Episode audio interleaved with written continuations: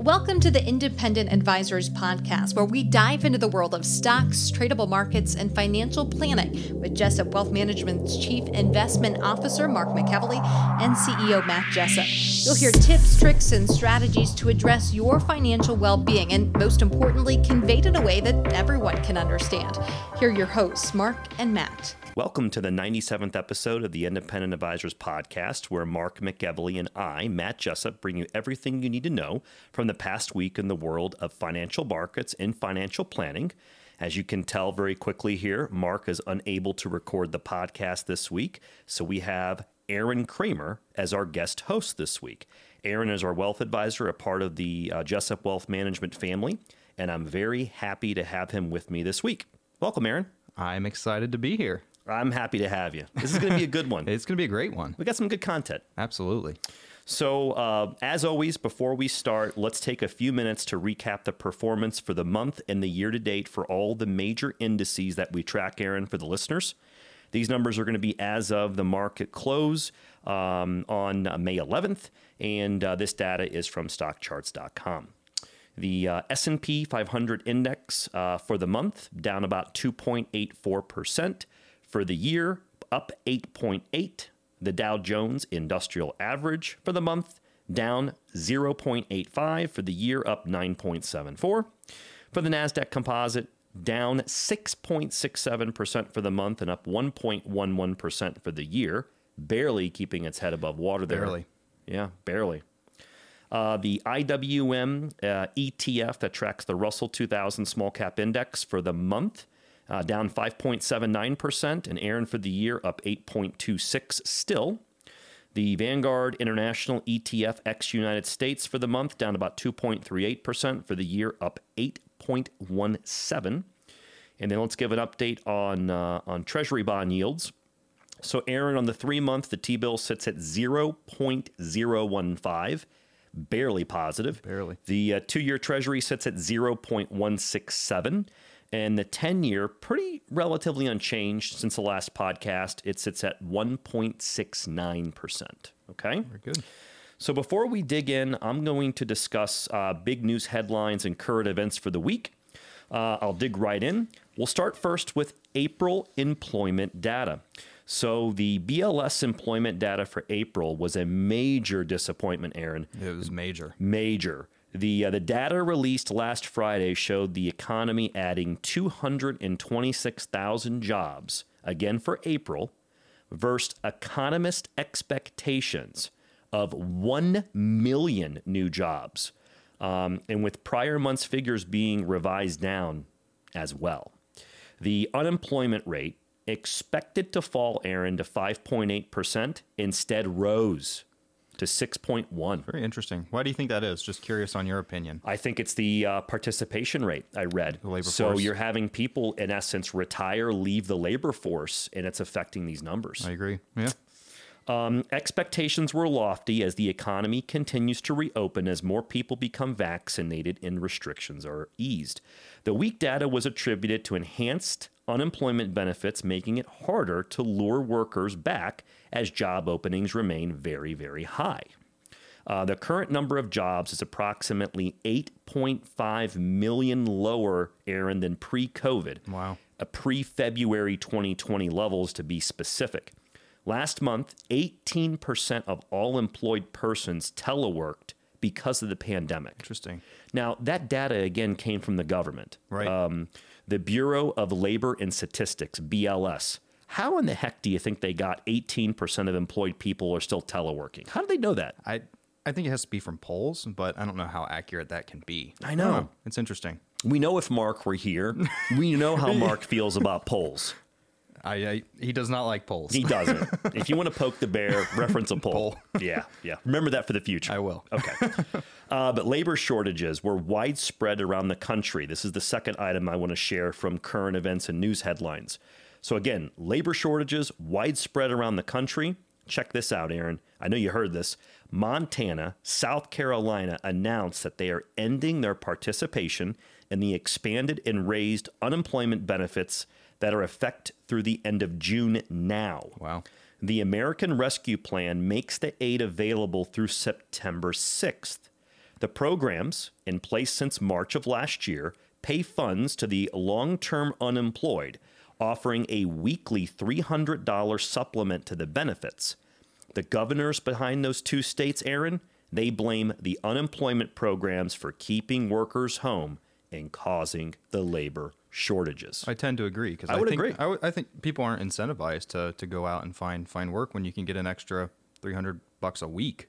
Some um, in some instances they're making more than they would normally. Absolutely, I've heard of Yeah, those I examples. have as well. So I Yeah. think once that 300 dollars a week goes away, I think we'll see a more accurate representation of the unemployment rate. I would agree with opinion. that. Do you think more states, Aaron, might come on board after Montana and South Carolina? I think they will, um, especially as the uh, the vaccines continue to roll out. I think they have the cover to do that because it's let's say in quotes safer for people to do that um, and get back to work. In my opinion, Yeah. um, so I think I think states might follow other ones. I mean, everywhere you go, what's the sign you see before you walk in the door?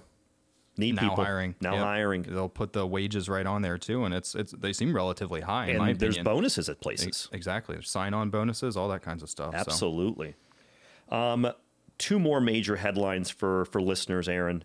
Next is Treasury Secretary and former Federal Reserve uh, Reserve Chairlady Janet Yellen acknowledged in an interview released last Tuesday that interest rates may need to rise somewhat to prevent the economy from overheating, if and when the administration does additional spending if that becomes a reality. Multiple Fed speakers were heard from over the past week, and most were consistent in their message, though, that Federal Reserve policy should stay accommodative, though, for some time. It's too early to talk about tapering asset purchases, and inflation pressures are likely to be temporary. Any comments there? No, uh, it, it's interesting. I think that kind of points to a lot of these these commodities being at such high prices, um, and I think inflation is going to be a big big topic over the summer. Whether the the Fed decides to to raise rates over the summer, I think is anyone's guess. But Sure. um, I think it's going to be a hot topic right now. I would agree. I think there's going to be a lot, lot of hyper sensitivity to any sort of data that's inflation related. Right. Yeah, a good way of saying it. And the last uh, item uh, for news and headlines is more and more Americans are investing in the stock market. So I got some numbers behind it, Aaron. According to Bespoke Investment Research on May 10th, quote, back in 2014, roughly 40% of survey takers who said they were invested in the market said they follow the market on a regular basis. This reading has steadily increased over the last seven years and hit a record high this month of 75.8%. That's interesting. That's that's huge bump. Who would have guessed that? I don't know. I don't know. That's a huge I wonder what the underlying reason is. Do you think it's news coverage, media coverage? I think a lot of people have said people have invested a lot of their stimulus checks into the market. You know, Yeah. you have a lot of these. It, it's um, an easier path to open up an account these days than it has been in the right, past. that's true, that's Right. true. Uh, last part is the percentage of uh, consumers that say that they're investors has spiked significantly as well, um, rising above 50% this month for the first time since the early days of the survey going back to late 2014. So, again, more eyes on the market. Um, I think it's a good thing, not a bad thing. I agree. I agree. I think it's good that the retail investors sort of, even if they're if they're not doing it well, at least they're thinking about it and and Taking control of their personal exactly, finances. Exactly. Right? Um, yeah, it's great. I, I wanted to share that, and I, I thought the listeners would would like to hear that. So uh, let's transition. We're going to go over tweets, articles, and research that caught our eye over the past week. I know on all of our uh, social media sites, um, Jenna on our team posted all the show notes. Yes. So, uh, for those of you that uh, do not follow us on social media, if you visit our website at www.jessupwealthmanagement.com, you will see the links to all of our social media sites, uh, things like Facebook and, and Twitter and LinkedIn, etc. And you can get the links uh, to these show notes. So, if it's okay, Aaron, I'm going to let you start. Yeah, we'll jump right into tweets, articles, and research that caught our eye over the past week. Um, so the first thing I saw was a um, a little research article put out by Bespoke Investment Group. Um, and it's it's a it's a chart on elective surgeries. Um, and elective surgeries are typically procedures like plastic surgery or LASIK, things that are you would pay out of pocket for that insurance might not necessarily cover. Got it. Um, so when times are tight, elective surgeries tend to get put off. Um, and and when consumers are have cash on hand or are flush with cash, that's when when consumers tend to have these surgeries because they can afford to do so. It's elective, it's a luxury, etc. Exactly. Um, so this this survey below shows um, a massive, massive spike in uh, cosmetic and plastic surgeries. Um, and this chart goes back to November of 2014 and all the way up through November of 2020.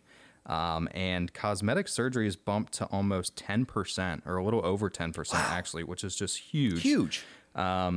Maybe I'm speculating, but I think it's a lot of of of um, the stimulus flowing through the economy, and I think it's a lot of the uh, the backlog of demand over the pandemic, where people couldn't get these surgeries done uh, because surgeons weren't offering them, or they didn't feel comfortable taking that risk and going out and, and getting it done. Um, what's your what's your sort of opinion on this? I'm glad you kind of brought this topic up uh, overall because underlying it says one thing to me. The underlying strength of the American consumer is strong. Yeah. Because he or she would not go out and do these procedures if they didn't feel financially stable to do so. Right. So that first and foremost underpins the strength of the consumer. You know, the other area is I can't name the specific company, Right. but there is a stock that is currently in our internal model that kind of would that benefits Directly benefit from, from this. elective surgeries. Exactly. And so there are ways, listeners, that you can kind of play off some of this data. But I think the bigger theme is it tells me the underlying consumer is strong right now. Yeah, yeah. And, I, a- and I'm glad you brought that up because Yeah. people aren't going to go out and spend five grand on a plastic surgery if they're If not they com- if they it. don't feel financially comfortable. Exactly, Whether they're exactly. paying cash or they're financing it, they're still not going to do it either they're way. still not going to do it unless they're comfortable.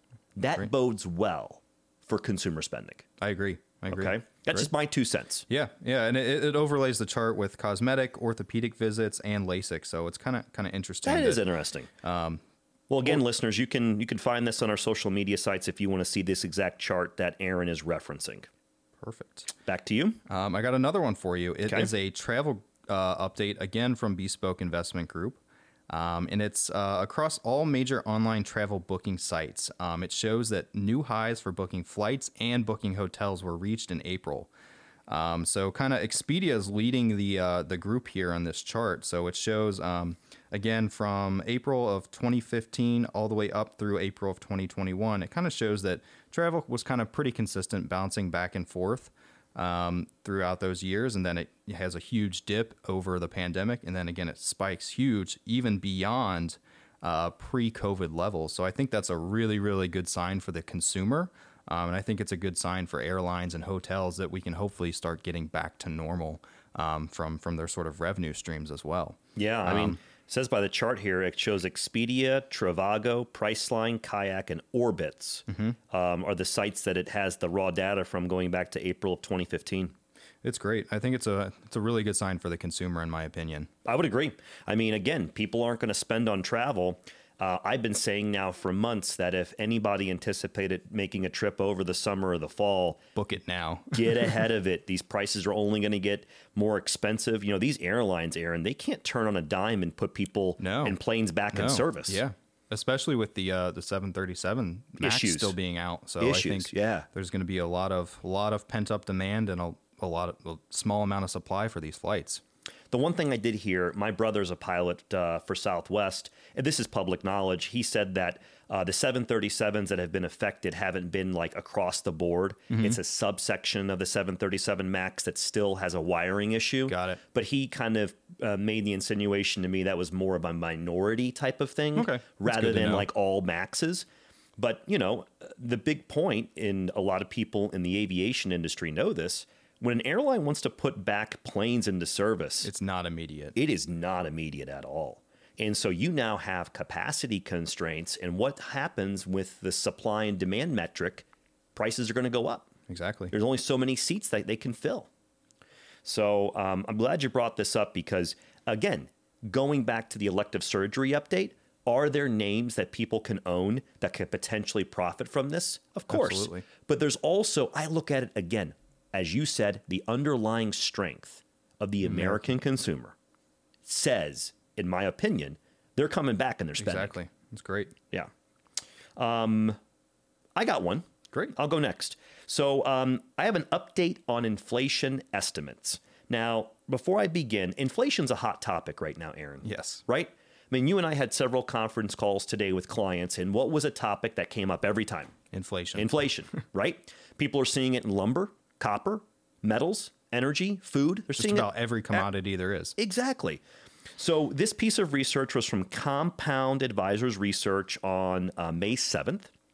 Um, they said there's one definition of inflation that seems most applicable to today. Quote, too much money chasing too few goods. I think that's that's a perfect description. And you had the bottleneck issues from last year of supply disruptions of from COVID, where you know, let's just say uh, factories were shut down, you know, mining operations were shut down, and now that things are reopening, everybody wants it yesterday, And the consumer's flush with cash.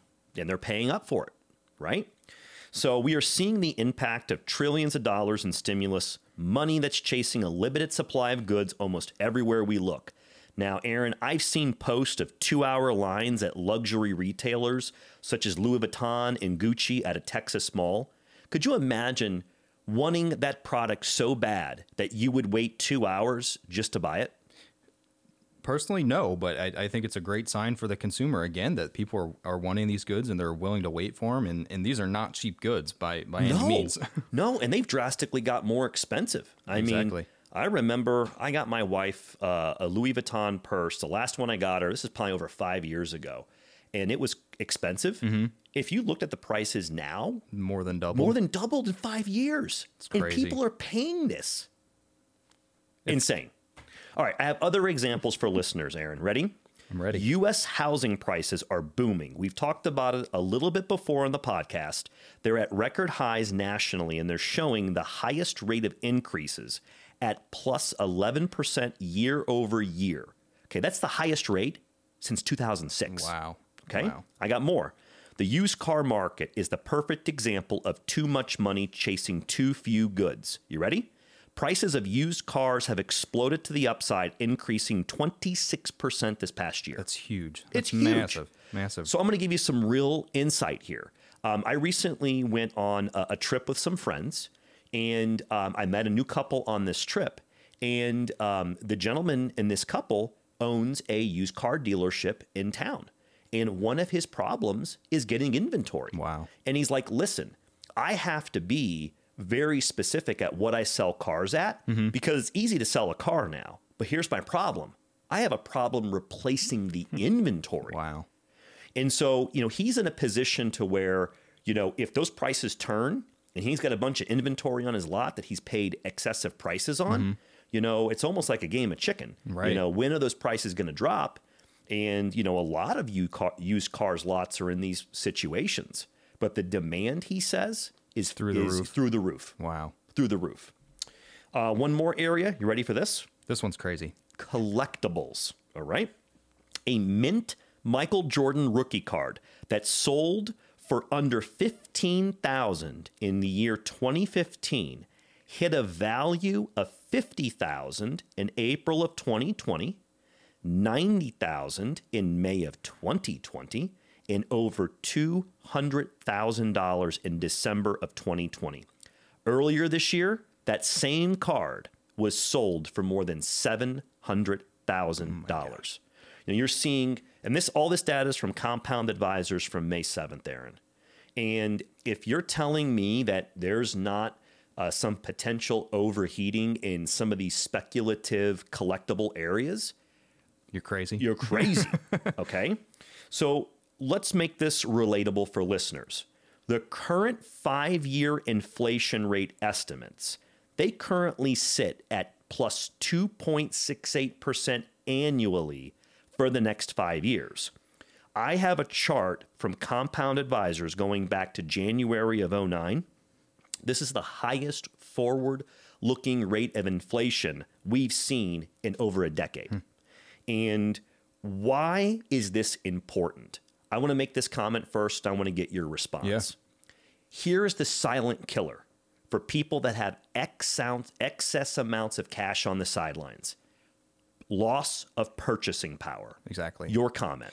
I mean, it, it, that's a great point. Um, if you're if you're sitting in cash and you're essentially really you're not earning anything right now, and then the price of goods are are raising 2.68% annually, you can't keep up with that that that rate of inflation, and and essentially. Uh, you're losing money on the value of your your portfolio or your cash, and you can't you can't afford the same level of goods you could, let's say, five years from now. That's right. And so, you know, people might not see it in their bank statement. Their bank statement might not go down. Right. But in five years, that hundred thousand dollars might only really be worth ninety thousand. Exactly. Right. Exactly. And so I want to kind of call it the silent killer that people really aren't paying attention to. And that 2.68, some people look at that and say, well, that's completely false. Because when I go to the store now, that carton of milk, instead of being four bucks, is now five. Right. The carton of eggs is a dollar higher. Gasoline's higher. And if I'm the Federal Reserve, this is my opinion, they have to look at inflation being a tax on the poor Exactly. because wealthier individuals they can afford the dollar more of milk and, and so the, there's people in america that They this is really yeah. affecting Right. and this is something i think the fed needs to be hypersensitive to uh, because it is affecting part of the american population and that part of the fed's mandate is to keep inflation under At control two percent. Yeah. something to throw out there It's a good. That's a great point. Anything else you want to say regarding that No, no, I think you covered it well. before you go i got one more I'm ready. you okay with that I'm ready. All right. I got an update on sell in May and go away. So, um, in, um in highlighting Mark, um, last week Mark brought up the old Wall Street adage or saying, quote, sell in May and go away. So, let's do a reminder, Aaron, of what this means for listeners. So, this theory is that stocks don't perform well between May and October during a calendar year as they do the other months. So, investors who believe in this strategy sell their holdings and park the proceeds in cash for six months to avoid downturns. Then they buy back in November and they remain invested through April when the markets have historically tended to do better. So it's simple in theory, Aaron, but it is neither sound nor profitable. According to Advisors Capital, over the past decade, this maneuver only worked out once in 2011. But those who continued to follow the sell in May strategy missed out on some positive, better than cash returns in each of those other nine years. Now, I have a chart here that I'm about to verbally reference. And again, Yeah. this is on our show notes. Uh, it's on all of our social media sites. Jenna put it up there for everybody. And it shows the average returns of the uh, S&P 500 index um, over those uh, years, including the one that was negative of 2011. The average from the May to the uh, October was 4.9% during those months. So it kind of torpedoes the whole sell in May Exactly. and go away You would just miss out on almost five percent each year. each year. And so isn't it amazing all of a sudden you start putting some data behind this stuff and it kind of just blows up the narrative? Yeah. and again, um, not to sound old, but when I got started in the industry, there were people that thought of this strategy and were almost biblical about it. Wow. Yeah. I just don't know. Obviously, the data is telling me it's not applicable anymore. No, and, and and even in theory, it's it's timing when to get out and when to get in, and then you're you're missing you're out of the market for six months every year. That's right. It's going to be feast or famine, and obviously, you've seen famine by doing it. yes, yes, Um, I'll send it back to you before the financial planning topic of the week. yeah. This this last one's an interesting stat. It's um it comes from BBC News and it's on birth rates in the U.S. Um, and according to the CDC, the American birth rate fell for the sixth consecutive year in 2020, um, with the lowest number of babies being born since 1979. Um, according to a new report, that's that's a The long time. The lowest number of babies born since 79. It's interesting. Um, it goes on to say that some 3.6 million babies were born in the U.S. in 2020, making a 4% decline from the year before. Um, the slump was seen across all recorded ethnicities and origins, uh, according to the findings. So it's it's pretty crazy. It's Yeah, affecting wasn't like everyone. didn't affect just one like ethnic group or anything like that. It's it's it's very interesting. I think a lot of it has to do with just U.S. culture now, and, and people are waiting longer and longer to have kids. In my opinion. I think you're seeing also um, the millennial group, in my opinion, is a lot more methodical. They're planning things out. Um, they're not just hey, it sounds good to have a baby today.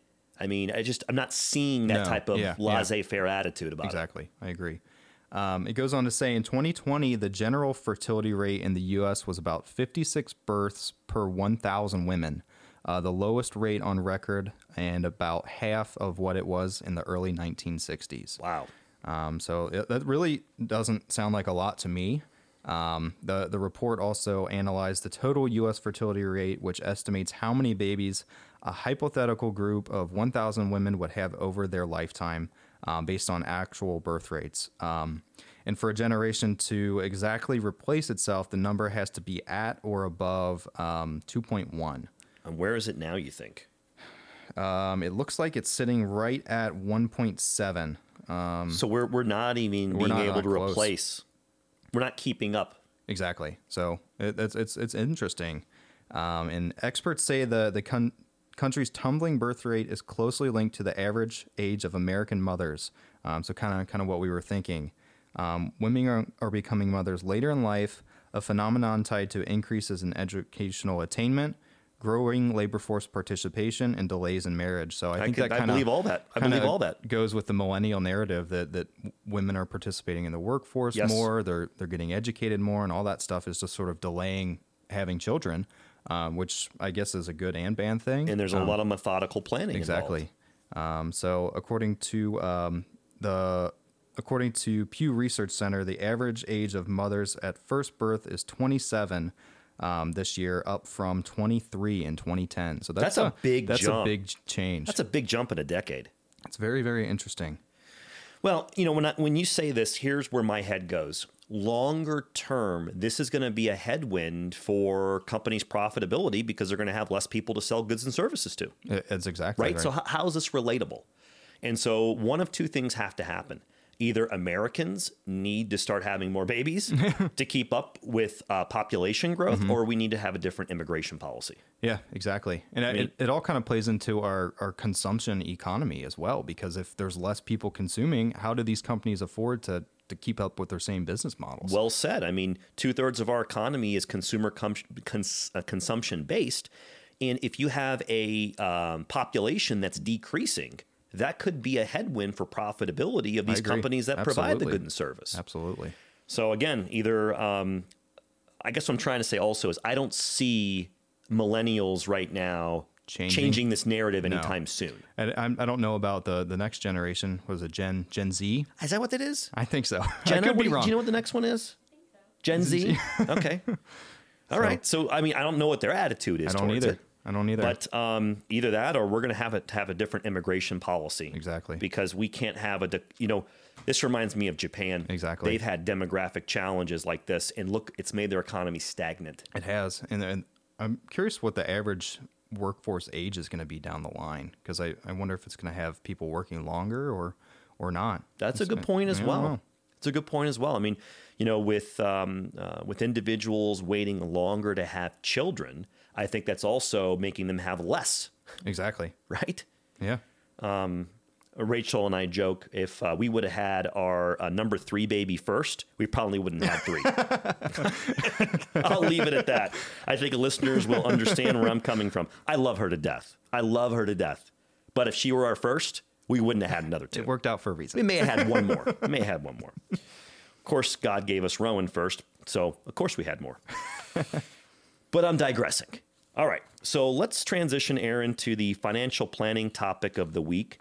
Um, this week, I picked an interesting topic. Okay, I selected a blog post from NerdWallet, and the title of the article is "quote Ordering the combo: life insurance with long-term care benefits." This is an interesting one.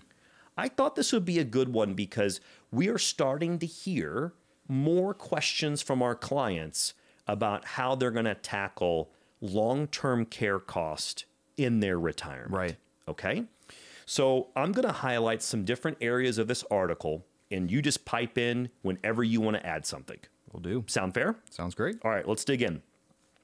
So, article um, was written again and posted to NerdWallet, and the first part is quote the biggest risk of buying long-term care insurance is that you might spend tens of thousands of dollars on something you don't use.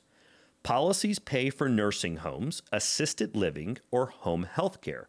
But what if you never need these services? New types of policies combine long term care insurance with permanent life insurance, such as whole life or universal life. Okay? Um, I'll continue. How these combination policies work. Combination long term care life insurance policies pay for long term care that regular health care or Medicare will not cover. And if you don't max out the long term care benefits, the insurer pays the remaining benefit to your beneficiary upon your death.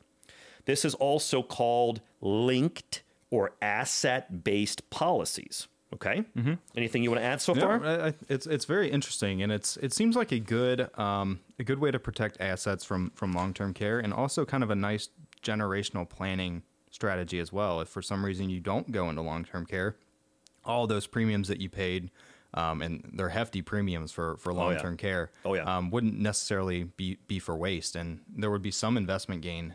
I'm assuming is how these policies would be structured as well. Sure. I mean, I guess, and you, you put it perfectly. And I guess to summarize it, what comes to mind when you were talking is this it turns it into if insurance to when insurance. Right. Right. Right. So if insurance is, is like our car insurance today, our home insurance, if something happens. Right, you use it if you need it. if you need it. And you, what you're kind of insinuating is it turns it to when. It's not a matter of if you're going to get money out of it, just a matter of when. Exactly. I think that's a good way of throwing it out Yeah, there. for sure. So let's talk about how these policies work. And this is all a part of this blog post from NerdWallet. First, the policy provides a pot of money for long term care that's equal to several times your premium payments. Okay? Um, take um, old, another idea is you can take old cash value in an old policy and you could upgrade it to one that kind of has this combo long term care future, uh, feature. I've seen people do that. Yeah. Okay. So no matter which one, the policy death benefit will be reduced, which means less money for your beneficiary according to how much of the long term care benefit you use. Some policies guarantee a small percentage of the full death benefit, such as 10%, even if you use all the money allocated for long term care.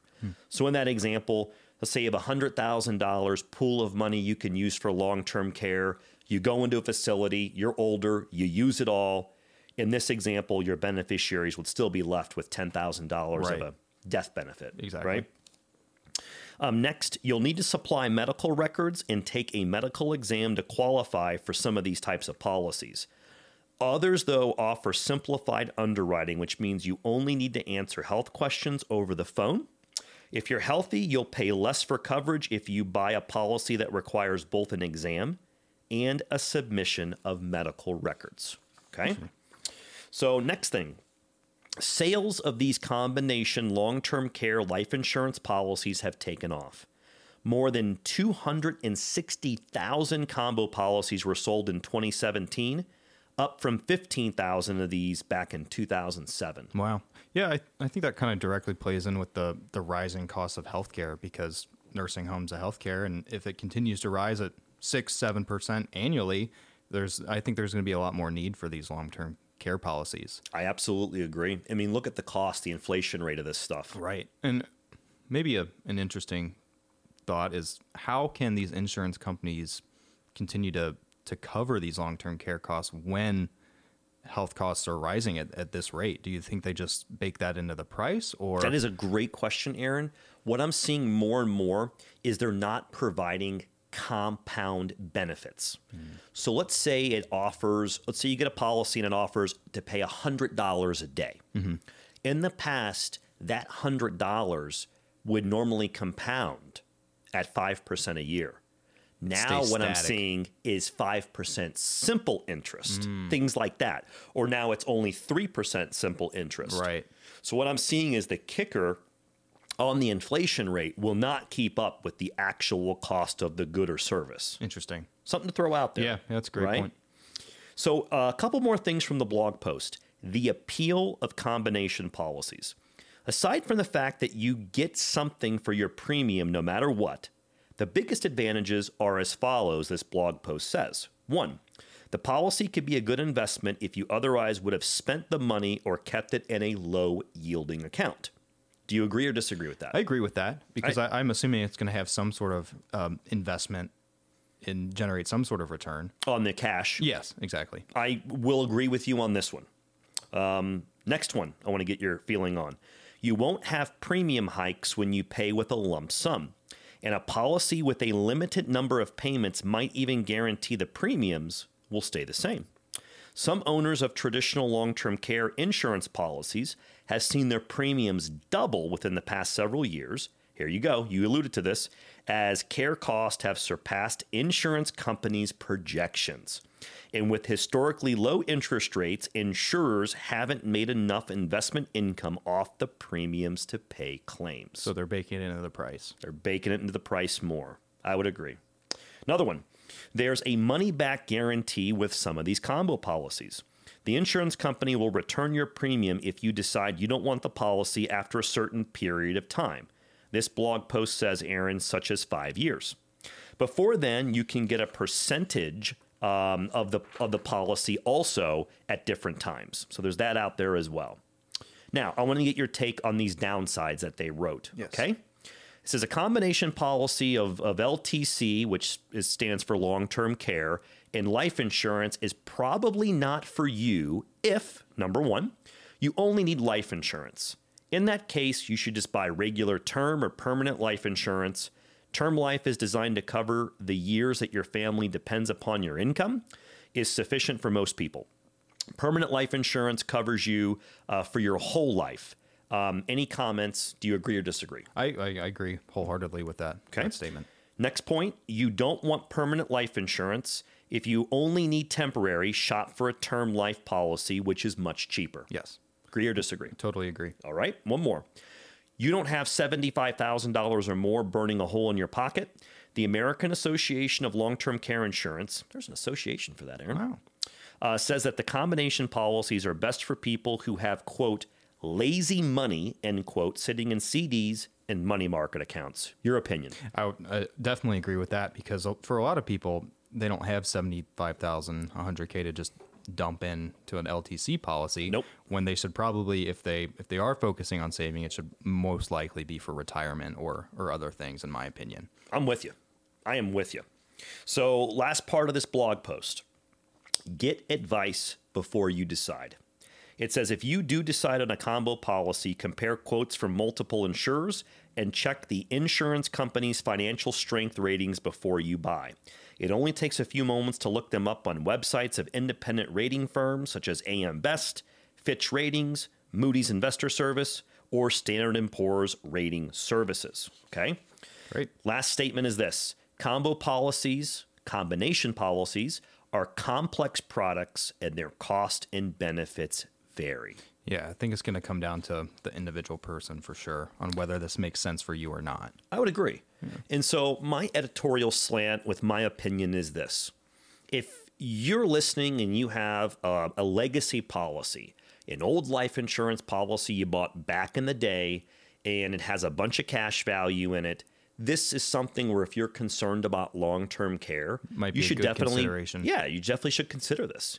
Um, now, us as a firm, this is something we can shop around. I don't want to turn it into a commercial, but it is something that you know we can do. Um, it's not a core of uh, of our business. Our core part of our business is asset management and financial planning. But this is something we can do. But I want to at least introduce the topic, and then whatever trusted advisor you have in your life, listeners, reach out to him or her, have the conversation. Yeah. good way of saying it. Yeah, for sure. Okay. That's great. So uh, before we sign off, Aaron, I'm going to give you the floor. Anything else come to mind about the markets or anything you want to bring up to listeners? No, not really. Um, anything you you were thinking of? Well, we're on the tail end of earnings season. So, you know, earnings season lasted from the middle of April to the middle of May. We're at the very tail end. Earnings in general, we mentioned it on last week's podcast, are just blew them out of the water. Stock market seems to not care about. I know. Yeah, that's kind of been on my mind too. What do you th- What do you think the reason for that is? If you're speculating, So, in my opinion, I just think a lot of people have been buying these lower quality names. They're speculating on the reopen trade, anything that's cyclically sensitive to inflation, and that's been the hot trade. Yeah. And I think ultimately people are concerned about what the Fed's going to be doing about interest rates. Are they going to do a surprise rate rise? Um, I think there's just a lot of uncertainty in regards to uh, what some of this legislation might get passed. Right. Um, what are companies going to do with all this cash that's on the sidelines? Um, so, you know, I think that has a lot to do with it. Yeah, I agree. I agree. Anything else? No, I think that was that's, great. That's all I have. So, thank you, listeners, for uh, being a part of the 97th episode of the Independent Advisors podcast. Um, Aaron, thank you for being a part of the podcast this week. It was great. I was happy to be on it today. I really enjoyed being with you today. So, uh, listeners, we hope you all have a wonderful rest of the week.